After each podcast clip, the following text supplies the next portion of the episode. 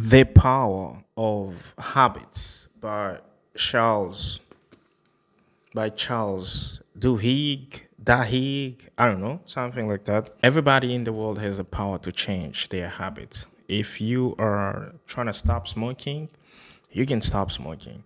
If you want to quit alcohol or quit cheating, you can. But I love this book so much because it shows us that you cannot do this without God. And this is the best part because most people in our generation, they're trying to, um, they tend to forget that God doesn't exist and God will not going to help you achieve things, which is wrong. 94% of people that quit smoking or quit alcohol, they made it through church, church programs and all those kind of stuff that helped them. Relationships and marriage are being saved by churches and mosques and temples and all those kind of things.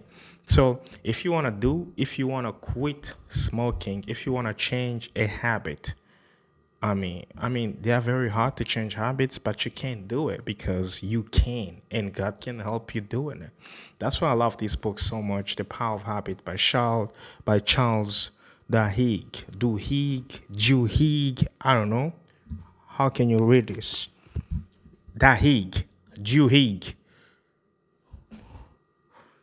Duhigg. Cheers.